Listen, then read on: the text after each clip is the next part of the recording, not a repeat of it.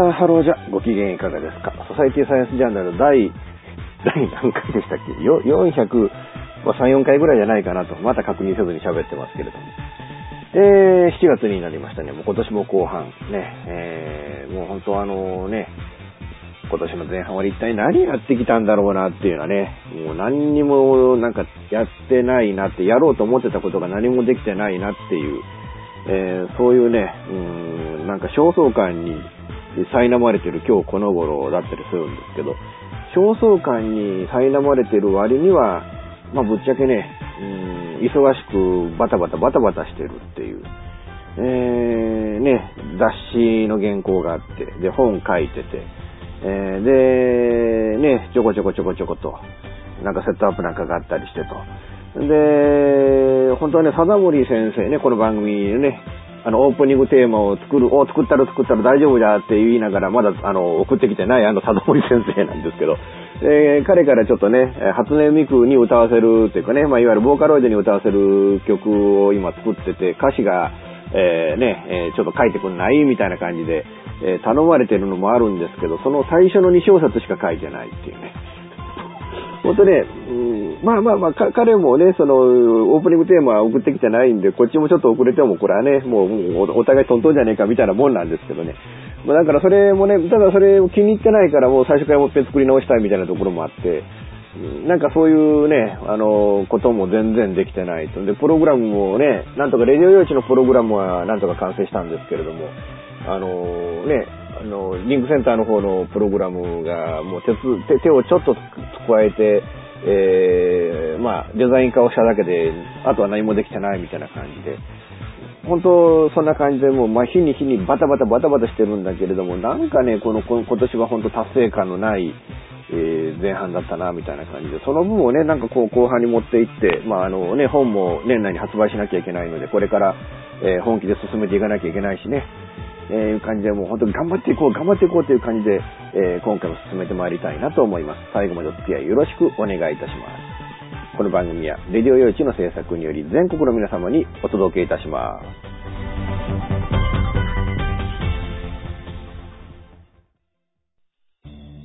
FM 玉川をキーステーションに全国ネットでお送りする FM ミッドナイトハイウェイサタデースペシャルマイフレンド様のハイパーウィークエンドでは身の回りの出来事や1週間のニュースの中から話題を拾って毎週1時間お送りしております。また時にはゲストをお迎えしてのフリートークスペシャルとしてもお送りしております。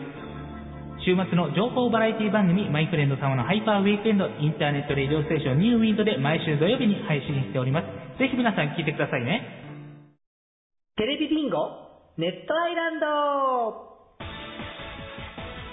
会社で役立つ面白応援グッズの紹介をはじめ、ためになる情報、ミュージシャンの生出演など、映像でお届けする30分の生放送。テレビビンゴネットアイランドは、毎週水曜日19時30分から20時、テレビビンゴで放送中です。スタジオジュノンからのお知らせです。あ、あのや。あ、あのさ。チョイスラジオの説明するんだけども。チョイスラジオの説明をするんですけど。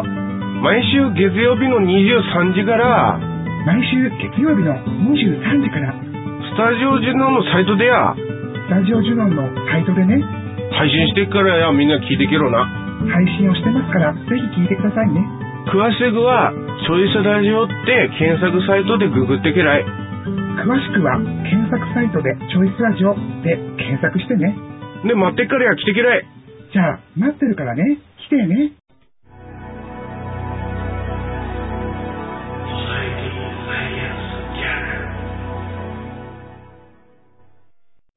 まあ、ついにね、やっぱこのニュースを最初に言わなきゃいけないなと思うんですけど、ついに、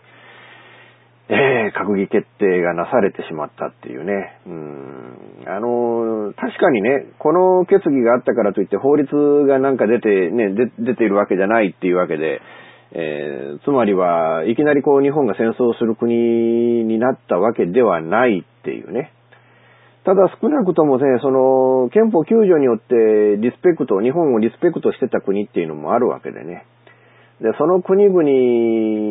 のリスペクトはもう今後ね、受けることはなくなったっていう、そういうふうに捉える必要はあるんじゃないかと思うんですよね。まあ、あの、なんていうのかな、うん、まあ、あの、信念を持った政治家が進めたもんだからしょうがないやってなもんでね。安倍晋三っていう人が、まあ、いわゆる憲、本当はまあ、憲法改正したいんでしょうけれど、うん、そういうね、日本が、ある程度戦争ができる国になるんだっていうね。まあ、ましてや、なんていうのかな、その、日本っていう国がね、その、まあ、原子力の問題もね、あって、まあ、原子力が使えないより、その、あの、中東のオイルっていうものに依存してるんだっていう、そういう状況がある中で、何よりもね、やっぱりその、そ、それを自分たちで守らなきゃいけないっていうことは、その、中東に自衛隊を行って、時にはドンパチさせると。いうことを日本のね、それが日本の経済を守るためだみたいな、そういうことの信念っていうのはあるんでしょうし、そこの部分は一つ、ね、えー、理解しなきゃいけない部分でもあったりするんでね。ただ、これ今後、これね、その、本当、その、法律の運用とか、あの、やり方によっては、本当、日本という国が、普通に戦争ができてしまう国。で、アメリカがすぐ戦争する国なので、アメリカの尻馬に乗って一緒に後ろから鉄砲を撃ってるっていうね、えー、そういう国になる危険性っていうのは、これまでよりもずっと大きくなったってことは考えなきゃいけないし、何よりもね、あの、国民の命を守るんだっていうことの裏側には自衛隊の命なんかどうでもいいんだっていう、そういう話ですからね。これまでその PKO とか、ね、そういったところの考え方っていうのは、自衛隊も国民なんですよね。つまり自衛隊の命も国民の命と共に守っていくんだっていう、そういう考え方っていうのが、何よりも前提にあって、で、そのためにその戦闘地域に行けないみたいな、えー、縛りが PKO の活動なんかにも、こう、自衛隊に隠せられていたわけなんですけれども、残念なことに、ね、えー、こういうことになってくると、国民の命って、まあ、一般市民、国民の命、ましてや、まあ、政治家である自分たちの命っていうのはもんなんでしょう。えー、それは守るんだっていう、それはまあ、あ根底に、最低条件にあっだけど、残念ながら、自衛隊の命は守らないんだよと。自衛隊諸君、君たちは国民の代わりに、え、死んできてくださいと。いう考え方になったんだっていうことはね、それが集団的自衛権。ましてやこれ日本のための戦争じゃないんですから。集団的自衛、日本のための戦争であるならば、うん、あの、自衛権で十分なわけなんですよね。で、それが残念なことに、あの、ね、えー、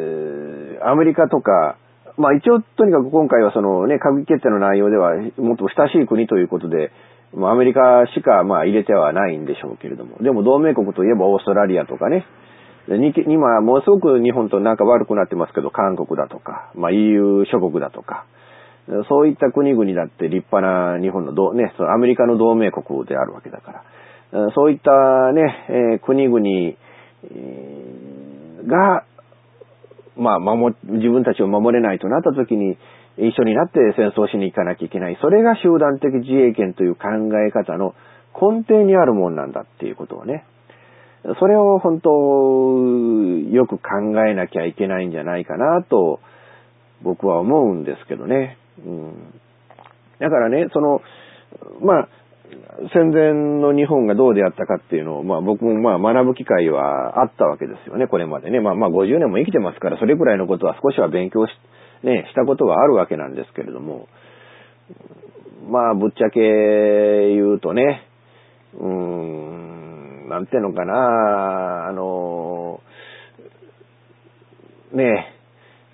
なんていうのかな、どう言えばいいんだろうかな。まあ、こういうタイミングで、こういう姿勢が起きて、で、こういう、うまあ、軍事クーデターみたいなことがあって、その結果日本は、ああなったんだっていう、その天気天気みたいなもんがあるじゃないですか。その天気天気の一つと、やっぱり今回のその安倍さんの決断っていうのがダブル部分があるんですよね。で、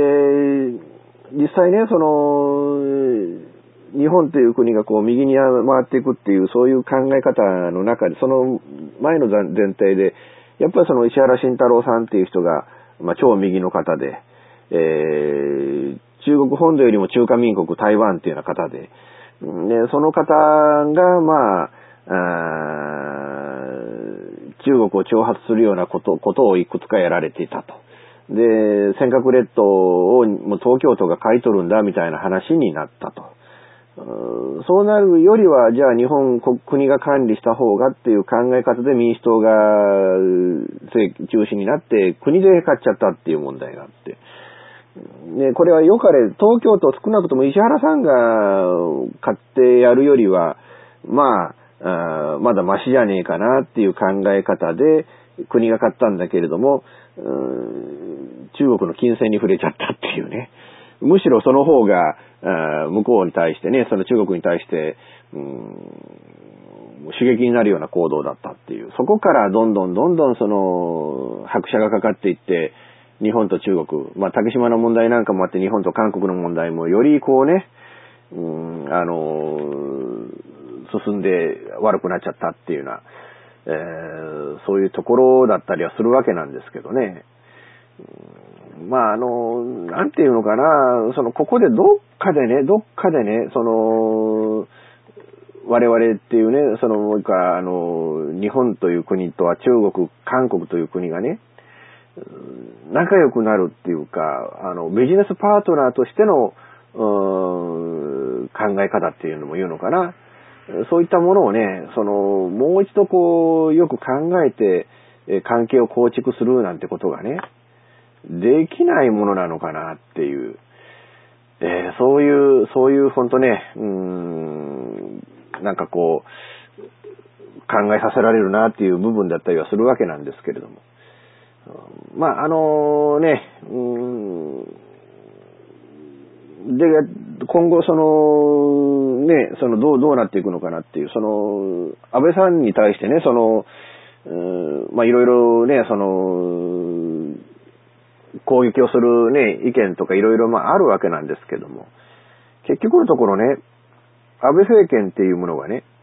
国民が選んじゃった政権なんだっていう。つまり民主党がまあポカやった。だから、あ自民党に政権を戻した。で、そのために、えー、まあその過程としてね、えー、自民党の総裁に安倍晋三という人を選んじゃったっていう。その中でぶっちゃけたことを言ってね、まあ自民党も予備選挙っていうことをやって、ね、まあもちろん予備選挙では石破さんの方が、ね、その、最初の党員投票では上だったんですけど、票数では。でも、結局国会議員の投票で、それを覆して、えー、やっちゃったわけでしょ？その、安倍さん選んじゃったっていうね。でも結局その自民党に政権を戻したっていうことで、その自民党の中で、その総裁、総理大臣候補っていうのを、え、誰か出しなさいっていうのをこれ一任したようなもんなんですから、要はもう国民が選んじゃった政権であることに変わりはないわけなんですよね。まあ、もちろんそのね、あの、民主党がポカやっちゃったから、民主党がポカやって、その自民党のこういう右の政権ができるっていうことを誘発しちゃったんだっていう、そういう指摘なんかもあるわけで、それはそれで一因としてはあるんでしょうけれども、たとえだけどどういう一因があったにせよ、選んじゃったものはしょうがないんですよね。選んじゃったものはこれ国民の責任だったりするんですよね。だからその、我々国民が責任を取らなきゃいけないんだってことをこう考えなきゃいけないって僕はまあ思うんですよね。じゃあどうして責、どうやって責任を取るのか。やっぱ国民の責任の取り方っていうのは、次の選挙でどういう投票行動を取るか。もうそれしかないと思うんですよね。で、その結果によっては、さらに安倍さん、ね、権限を強く持って、えー、もうちょっと何年かって話になってくるかもわからないし、さらに日本という国が右の方向へ右の方向に、今回集団的自衛権なんて話で済んでますけど、その後には本当やっぱ憲法改正っていうものが待ち構えてるわけでね、そのための国民投票法をどうするのかみたいな議論っていうのも実際には行われてて、まあそのために18歳未満、18歳以上、えー、その国民投票の投票権を持たせる、あるいは選挙権を持たせるとか、あ、すいません。ちょっと突然電話がかかってきましてね。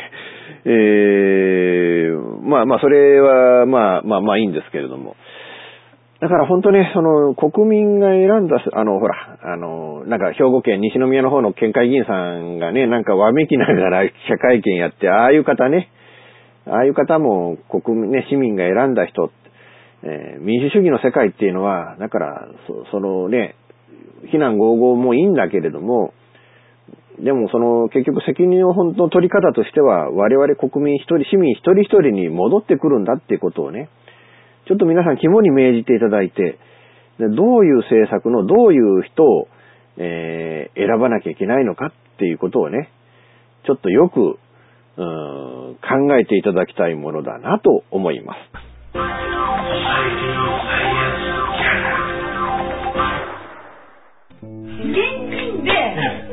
を買うのが夢なんですあ、満足しちゃったらいいなぁ。そう、無理だと思って。幸せな家庭を作ること。留学したいんですけど心理学の方を勉強したいなと思っていて、うん、であのマンション建てて一番上に住むっていうのが理想かな。あ なたの夢を応援しています。風俗リンクラジオ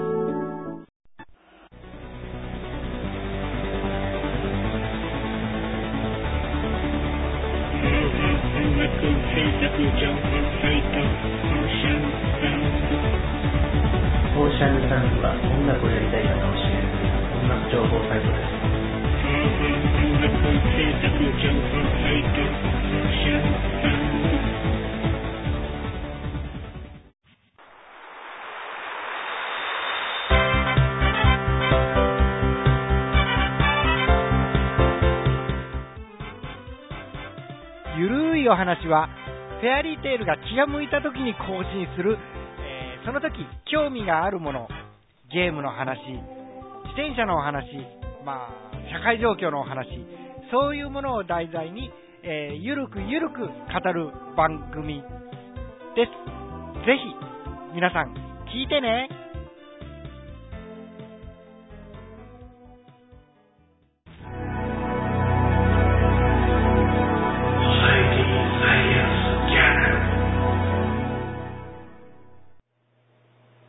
今回もね、この話をしなきゃいけないのかっていうのが、まあ、日朝協議が行われて、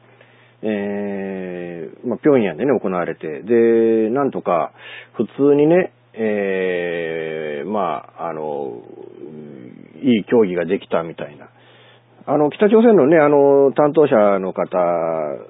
何度もね、この映像今まで見たことありますけど、あんなに柔らかい表情の、あの方を見たの僕初めてじゃないかなと思ってね、いつもその何度か日本来られたりとか中国で、あるいはモンゴルでね、その日本のその政府関係者とお会いされたっていう、そういう時ね、何度か見ましたけれども、ものすごくなんかね、このきつい顔をしてね、これがなんか全然そんなあれがなしんで、もうちゃんと誠あの誠意を持って、えー、話し合う。で、約束を履行するっていうね。そういうのがはっきりと、まあそういう言葉を吐かれてたっていう。なんか、なんか今回のその日曜競技っていうのは従来の日曜競技と本当違うなっていうような、なんかそういう感覚みたいなものがね、うん、あの、感じられるんですよね。まあだけど、どこまで信じていいのかっていうのがちょっとわかんない国だっていうのもあるんですけどね。うんで、なんでもね、この、今回の日曜協議で、その、北朝鮮の核とミサイルの問題については、えー、議題とするなというふうに、このね、えー、アメリカの副補佐官、大統領副補佐官のローズさんが、なんか日本に行ってきたっていうね。まあそれはまあ当然かなっていう。日本としたら何のために話し合うんだって言ったら、まず拉致問題の解決っていうのがあって、で、核とか、その、ミサイルの問題っていうのは、これは国連決議の問題、いわゆる安保理の問題ですよね。だからそっちで話し合うことを日本と朝鮮、ね、北朝鮮の両国で勝手に話して、じゃあもう分かったよ、じゃあ、あの、制裁を解除しますっていうふうに持っていっては、まあ困るっていうことなんですよね。だからそれでまあ、あとにかく、うーん、まあ、そうならないように、えー、先とにかく、うん、日本はその、拉致の問題だけをここでは話し合ってくれっていうふうに、まあアメリカがまあこう釘を刺してきたっていう、えー、そんな感じなんでしょうけどね。で、まあ、まあ、日本は北朝鮮に対しての、まあ、一部の制裁解除を行うっていうことなんですけど、ただこれはね、えー、さっきも言いましたけども、この核とかミサイルの問題で国連決議で、えー、北朝鮮に対して制裁をしている部分もある。で、その部分っていうのは、実はこれ、中国も乗っかって賛成してるわけなんですよね。だからそれで、えー、まあ、そこの部分は日本は、あできないと。あくまでも日本が独自で、えー、やってる部分、独自で制裁している部分、そこの部分のみを、うん、まあ、解除しましょうということなんでしょうけれども。えー、で、このね、えー、日朝の政府間協議には透明性の確保が必要であるというふうに、まあ、これ韓国が指摘してきていると。まあ、あちゃこちゃからなんか言ってきますね、ほんとね。で、北朝鮮核ミサイルの問題については、日米韓の3カ国の連携を損なわない範囲で実施するように強く求めてきたと。えー、で、南北関係の影響がどう今後あるかっていうことは、あまあ、鋭意注視していくというふうに韓国は述べているということなんですよね。うん、から本当ね、うん、まあ、あの、やっとここで一歩ね、えーなったってことなんですけれども、ただこれでまあ8月の下旬に北朝鮮からまあ第一弾として何らかの報告が日本に寄せられるっていうことになるんでしょうけれども、どうもその時期になんか米韓の軍事演習があるって、その軍事演習に挑発してな、なんか下手なことをされると、これ日本と北朝鮮の話し合いっていうのを止めなきゃいけなくなるっていうね。なんか微妙ですね。いろんなもんが微妙でね。えー、まあ、今回にしても、そのねえ、日朝が話し合ってる裏側では、ね、中国のトップが韓国を訪問してと、北朝鮮にもまだ行ってない、北朝鮮のね、指導者ともまだ会ってないのに、えー、南の大統領とは会うのかっていう、なんかひどくこうね、ねじれ現象も起きてんなっていう。まあ何よりもこれ北朝鮮っていう国がもう孤立しちゃったんだっていうね、そのことの表れで日本に助けを求めてきて、えー、日朝の政府協議、で、まあ、拉致の問題も分かりましたっていう。うこれね、あの、ミャンマーがなんかちょっと解放したのとなんか似てますよね。まあ、中国とミャンマーもかなりこう密接な関係だったんだけれども、まあ、あ火力発電所なんかの問題で、えー、ちょっとギクシャクしてしまったと。で、そこでアメリカに助け舟をミャンマーの方が求めていて、アウンサン・ツーチーさんを、まあ、軟禁状態から解放したと。いうようなことで、だからこう、それとまあ、ある意味なんていうのかな、おなまあ似たような感じ、ある意味逆というか、なんかそんな感じで、えー、まあ、日朝っていうね、そういうパイプがここで生まれて、えー、話を進めていきましょうということになったっていうことなんですけども、ただ一方でね、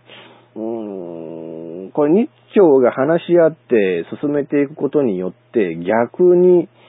えー、日本も朝鮮、北朝鮮と共に一緒になって孤立、世界から孤立していくっていうことに、えー、ならなかったのかなっていう気が、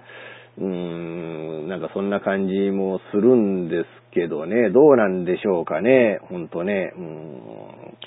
ちょっと考えさせられることだなっていうね、うん、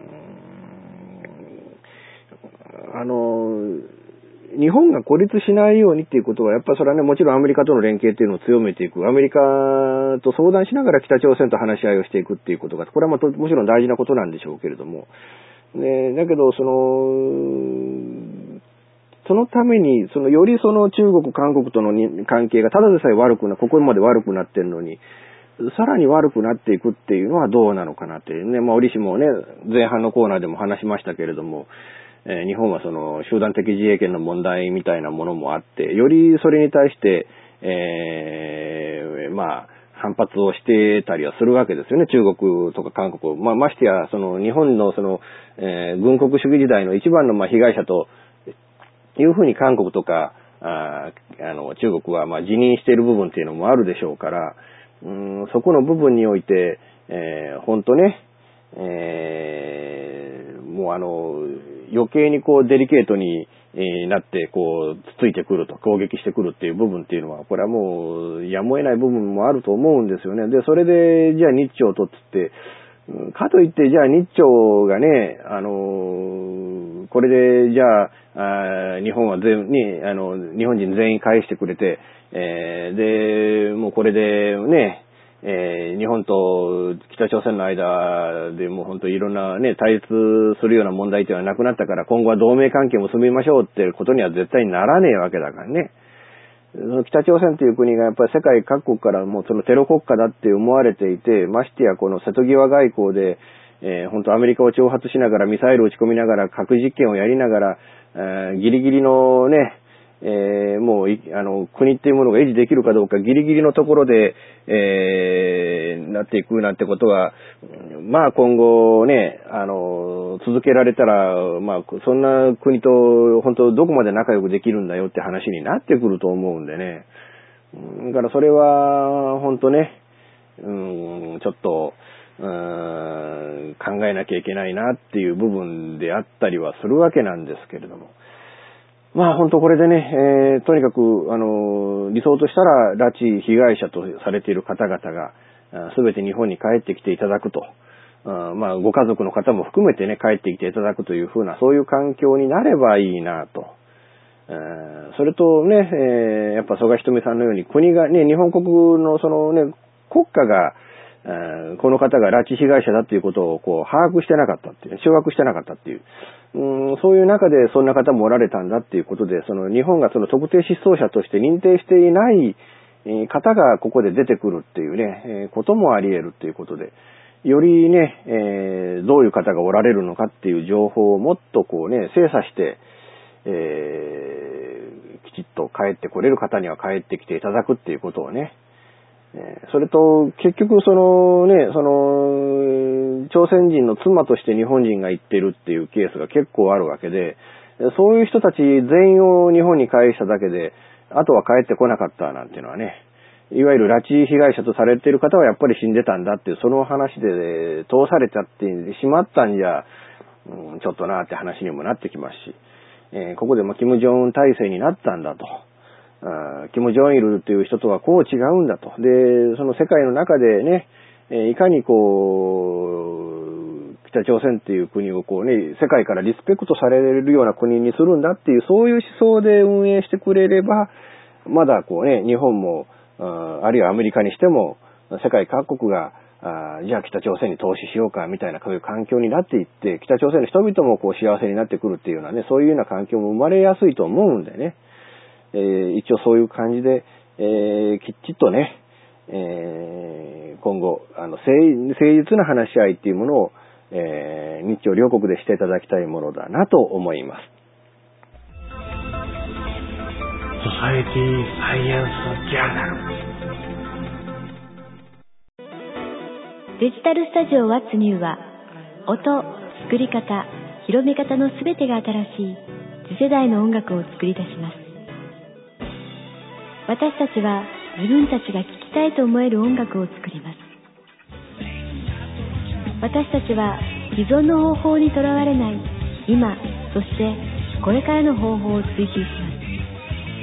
す。私たちは支持してくれる世界中の身近な人へ私たちの音楽を届けます。応援してください。デジタルスタジオ What's New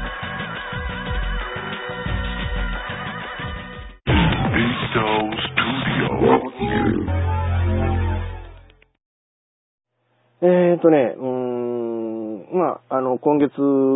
あたりね、ちょっと出張というか、まあ、取材の出張で大阪とか東京とか行かなきゃいけない、まあ、ね、ことになるなっていうふうに、まあ、後半思ってたんですけれども、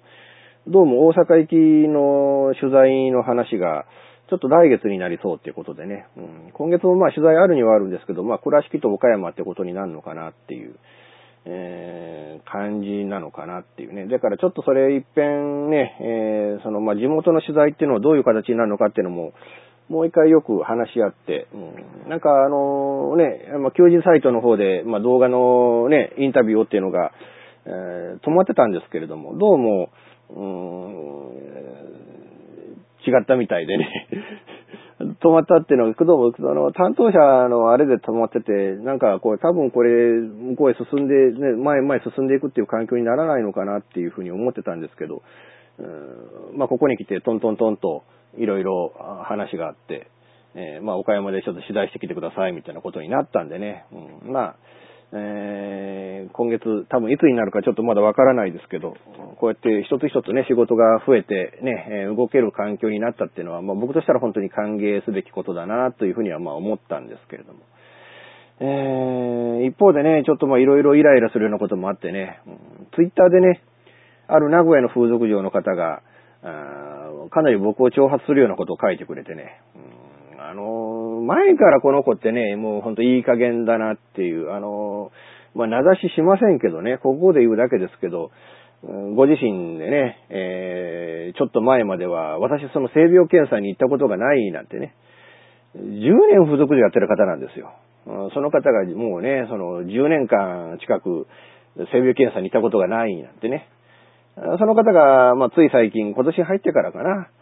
性病検査の結果をなんかね、ツイッターで写真で、まあ、写メ撮ってあげられたのを見て、ああ、行ったんだっていう、えー、ね、えー、感じだったんですけど、まあ本当ね、その、人気投票にはね、私に投票して投票してっていうのをしょっちゅうこうね、えー、依頼して来られるんだけど、じゃあ僕の方に協力してって言ったら嫌だっつうんですよね。あの、自分は人に協力するのは嫌なんだけれども、人には自分に協力してくれっていう、まあ、本当ずうずしいというか、あまた電話かかってきたとすいませんね。なんかそういうね、うん、で、もう本当、そうね、人には協力してほしい、自分は協力するのが嫌だっていう、本当、まあ、あの、だからね、僕としても、そういう子にはあんまり協力、あの、できないな、みたいな感じで、えーね、中にはそういう人いますからね、世の中には。自分は人のために役に立つなんて冗談じゃないわよっていう。え、でも、人はなんで私の言うこと聞かないの私のために動いてくんないのよっていう。まあ本当、うん、そういう人も中にはいるなっていう、うん、正直呆れた、ね、呆れ返ったりはしてますけれども。まあちょっとそれね、そういう人がちょっと名指しでね、ツイッターでね、スクリーンショットをあげて、うん、困ったもんだなっていうふうに今思ってるわけなんですけども、喧嘩を飛んだら完全にっていうのはね、うん、ちょっとまあ、そんなんで呆れ返ってたりはするわけなんですけど。まあ最近よくね、ちょっとセミナーなんかで病、あの、勉強にいろいろ動かして、ね、動いて歩いていたりして、で、会う人会う人がいろいろね、えー、本を書いておられるっていうので、お付き合いもあって本を書かなきゃいけない、あの、書かなきゃ、本を買わなきゃいけないっていうね。まあその代わりにね、えー、僕が書いた本は買っていただけるのかな、なんて気もするんですけれども。えー、武藤正隆さんっていう方が YouTube でビジネスを加速する方法っていう本を書かれて、えー、買わせていただいたんですけど、YouTube が実は最強の SNS なんだっていうね。あの、動画共有サイトとしての YouTube ね、っていうのは皆さん使っておられると思うんですけど、その YouTube っていうサイトが SNS なんだっていう感覚で皆さん使っておられないと思うんでね。だから結構そういうので SNS として、で、自分をブランディングさせていくっていうことのために、えー、この YouTube をいかにして利用していくかっていうのがね、これは本当いろいろちょっと勉強になる本だと思うんで、皆さんね、ちょっと興味があれば、ぜひ、え、買って読んでいただければなと、いうふうにも思います。でね、まあそういう感じで次から次に本を買ってっていう、本を読んでっていう感じなんですけれどね。えー、まあ、大変ですわ、ほんとね。えー、大変ですわ、ほんとね。うん、な感じで、えー、まあ、あの、いろいろと、まあ、勉強しながらね、自分が成長していくということを第一に考えてね。まあ、そのためには、まあ、そういういい加減な女の子ね、えー、の相手はなるべく知らんようにして、えでね、えやっぱそれでやっぱ僕に助けを求めてくれるような、そういう女の子も結構いたりとかね、取材してくれって言ってくれる女の子も結構いたりするんでね。えー、で、まあ、あの、なんとか、あね、えちょっと LINE の音がピコンピコンって聞こえてますからね、それね。ちょっといろいろ今日はあちゃこちから連絡が来てる日なんで。まあそういうよりもやっぱり自分ね、お互いにこうメリットになるような関係といろんな人とこう作っていきたいなと思ってますので、えー、まあ今後ともよろしくお願いしたいと言いながら、今回終わりたいなと思います。最後までお付き合いよろしく、えじゃあね、最後までお付き合いいただきましてありがとうございました。次回、えー次回はちょっと忙しいさなかですので、やれればやるという感じでやりたいなと思ってますので、えー次回もしね、えー来週の日曜日も更新できるようであれば、えお付き合いいただければなと思います。この番組は、レディオ用地の制作により全世界の皆様にオンデマンド、ポッドキャスト、FM ラジオでお届けいたしました。お相手は、イプシロンこと吉岡雄一郎でした。ではまた次回、ごきげんよう。さようなら。